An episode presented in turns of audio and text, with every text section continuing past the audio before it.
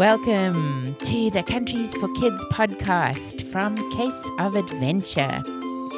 I'm Karen and I'm so excited that you're listening today. I'm going to be reading from A Clash of Swords in Scotland from our Scotland adventure book. To find out more, go to case of adventure dot com. I'm reading part two of chapter ten, Nessie and an Injury. Uncle Alistair led the way across the grassy slopes to the band area. There were a few muddy patches from recent rain. Careful there, Dad called to the boys, who were running wildly up the grassy slopes and then racing down at top speed. We want to keep those clothes clean. They found seats at the edge of the arena and watched the pipe bands gathering in various places across the field. The leader of the band, with his plaid over his shoulder, spun his baton and gave the command. The pipers fell into step and the bass drums began their deep booms in a regular rhythm that seemed to make even the road vibrate. The pipes all played in unison as the pipers marched. The bright, cheery music became a crescendo of sound which seemed to fill every inch of space around the children. As the pipers, dressed in their finest, with white spats flashing and large fluffy hats bobbing proudly, marched past the observers, the sound grew louder and then softer again. The drummers drew closer. Each pipe band had around twenty snare drummers and two bass drummers. The big bass drums made a deep booming sound, and the snare drums a rhythmic tapping. The drummers twirled and tossed the fluffy-ended drumsticks between strikes of the drum. There were five drum majors tossing batons, and more than forty pipers together in each band. The joint effect of the many pipe bands playing together was thrilling. As far as the children could see, pipers wearing different tartans marched and played in unison. After the pipe bands finished, a lone piper led a group of Scottish dancers dressed in colourful Scottish kilts, tartan socks, dancing shoes, and colourful velvet jackets onto the field. Their hair was smoothed back in perfect buns, and they each carried a metal sword and sheath. The dancers laid down the swords and sheaths in cross shapes on the soft grass, then stood with feet turned out, arms bent at the elbows and fists at their waists. They began their sword dance, dancing over and around the swords on their toes, at times lifting their hands elegantly in the air. "They point their toes so sharply it must hurt," observed Libby. Mom laughed. "They do lots of training and practice, so their toes are used to it. Isn't it great how their kilts swish from side to side while they dance?" The piper began to play faster and faster, and the dancers in turn danced faster and faster around and over their swords. People clapped in time to the music and cheered them on. The music stopped as suddenly as it had begun. The dancers took an elegant bow, then carefully picking up their swords, they marched off the field. The champion pipe band paraded onto the field. The pipers marched and played in perfect unison, their music stirring and heart-warming. The transition between songs seemed effortless. At times the drums stopped playing for a second or two, then resumed the beat. Rome was most fascinated by the drum major, twirling his baton and shouting commands over the noise of the bagpipes, and the large bass drummer who seemed to match his drum in stature.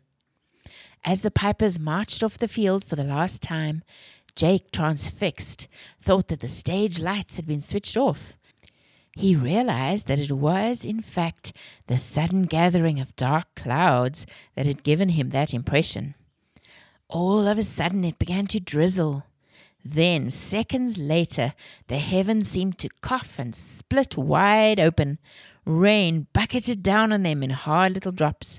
Umbrellas came out and people held jackets above their heads, but the slopes quickly became muddy and the children struggled to walk without slipping. Crowds of people rushed past as the pouring rain came down with a roar. Dad yelled to the children over the noise of the rain, "Hold hands and stay with us." Everyone grasped hands except for Jake, who was struggling to catch up. The others stopped to wait for him, but he lost his footing, stepping on a rock and twisting his ankle. He yelled in pain and fell down in a heap. Dad reached Jake's side in a few leaps and crouched next to him. Mom held the others close, and together they inched towards Jake, struggling to see clearly through the pouring rain. She instructed Wren to hold tightly to Libby and Tiffany's hands, and told Rome to loop his hand through Wren's arm. "Stay together and stand still. Don't move from this spot." She pointed at the ground. Wren nodded and peered through the rain at the scene of the accident. Mom knelt down next to Jake and stroked his forehead as Dad carefully examined the hurt ankle with his fingers. Jake's face grimaced in pain, and he whimpered softly. Dad picked him up and started to move towards the van, while Mom beckoned to Donnie, who had jogged over to look for them. Between Donnie and Dad, they carried Jake across the muddy lawn and laid him on a seat in the van, where Aunt Shauna and Uncle Alistair were waiting, both soaked through. The rain began to slow to a light drizzle as Mom brought the other children over, sloshing through the puddles. A thick mist descended as they climbed into the van, the rain starting to pour hard again. Donnie shut the door, and suddenly the silence felt loud as the van doors blocked out the noise of the rain. "How's the poor lad doing?" asked Uncle Alistair. "He's in a bit of pain. He twisted his ankle," Mom responded. "That was quite a downpour. The floor of the van is filthy." "No worries. It can be cleaned and dried," Donnie reassured her. "The important thing is to get this lad to a doctor." "Thank you," said Mum. "Where should we take him?" "I think the Ragmore Hospital is best this time of day. He can see a doctor there," Uncle Alistair told her. Donnie turned on the fog lights, as visibility was poor, and drove carefully out of the muddy grounds. There was a long queue of cars, and it took them a while to exit the fairgrounds, but eventually they were on the road to the town hospital. Parking near the emergency entrance, Donnie helped Dad carry Jake inside to have his ankle seen to. Then, while Dad stayed with Jake, Donnie took the others back to the house to get dry and ready for bed. He returned to the hospital carrying dry jackets and a snack for Dad and Jake. Jake was wheeled out to the car in a wheelchair, while Dad carried his crutches. They told Donnie that it was a sprained ankle, and that although Jake would need crutches for a day or two, he would be fine. "It'll be fun," Jake had cheered up considerably. "I'll be able to hop all day." "That's the spirit," Donnie grinned at his enthusiasm. "Now let's get you out of those wet clothes," Dad smiled at Jake as they arrived at the house. Dad changed out of his wet clothes while Mom helped Jake to put his pajamas on and join the others at the table. "What a blessing there's a washing machine here," Mom remarked. "All our clothes are soaked and muddy." "Our first real Scottish downpour," Wren commented. There was hot chocolate for everyone, while Jake told about his hospital adventure. "What did the doctor do?" Libby asked Jake. "He talked funny," Jake giggled, his usual silliness returning. "You mean he had a Scottish accent?" Wren asked. "Very, and he told me to put ice cream on my ankle." "Ice cream?" Libby exclaimed. "Why ice cream?" "I have to put ice on it and rub cream on it. Ice cream." "I'm going to be busy with all this cream rubbing, ice putting and crutch walking," said Jake. Libby giggled at him.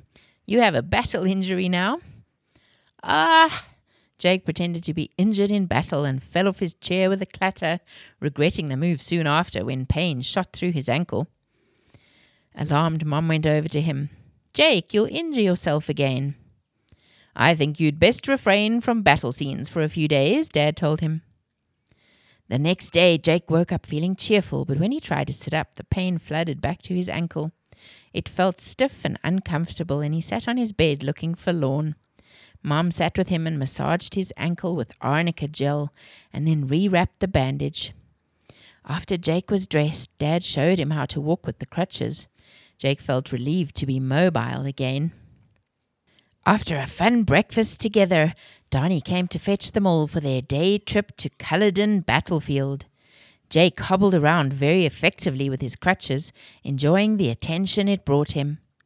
As they drove along, Donnie gave them a bit of the history of the United Kingdom. That's all for now. See you next time.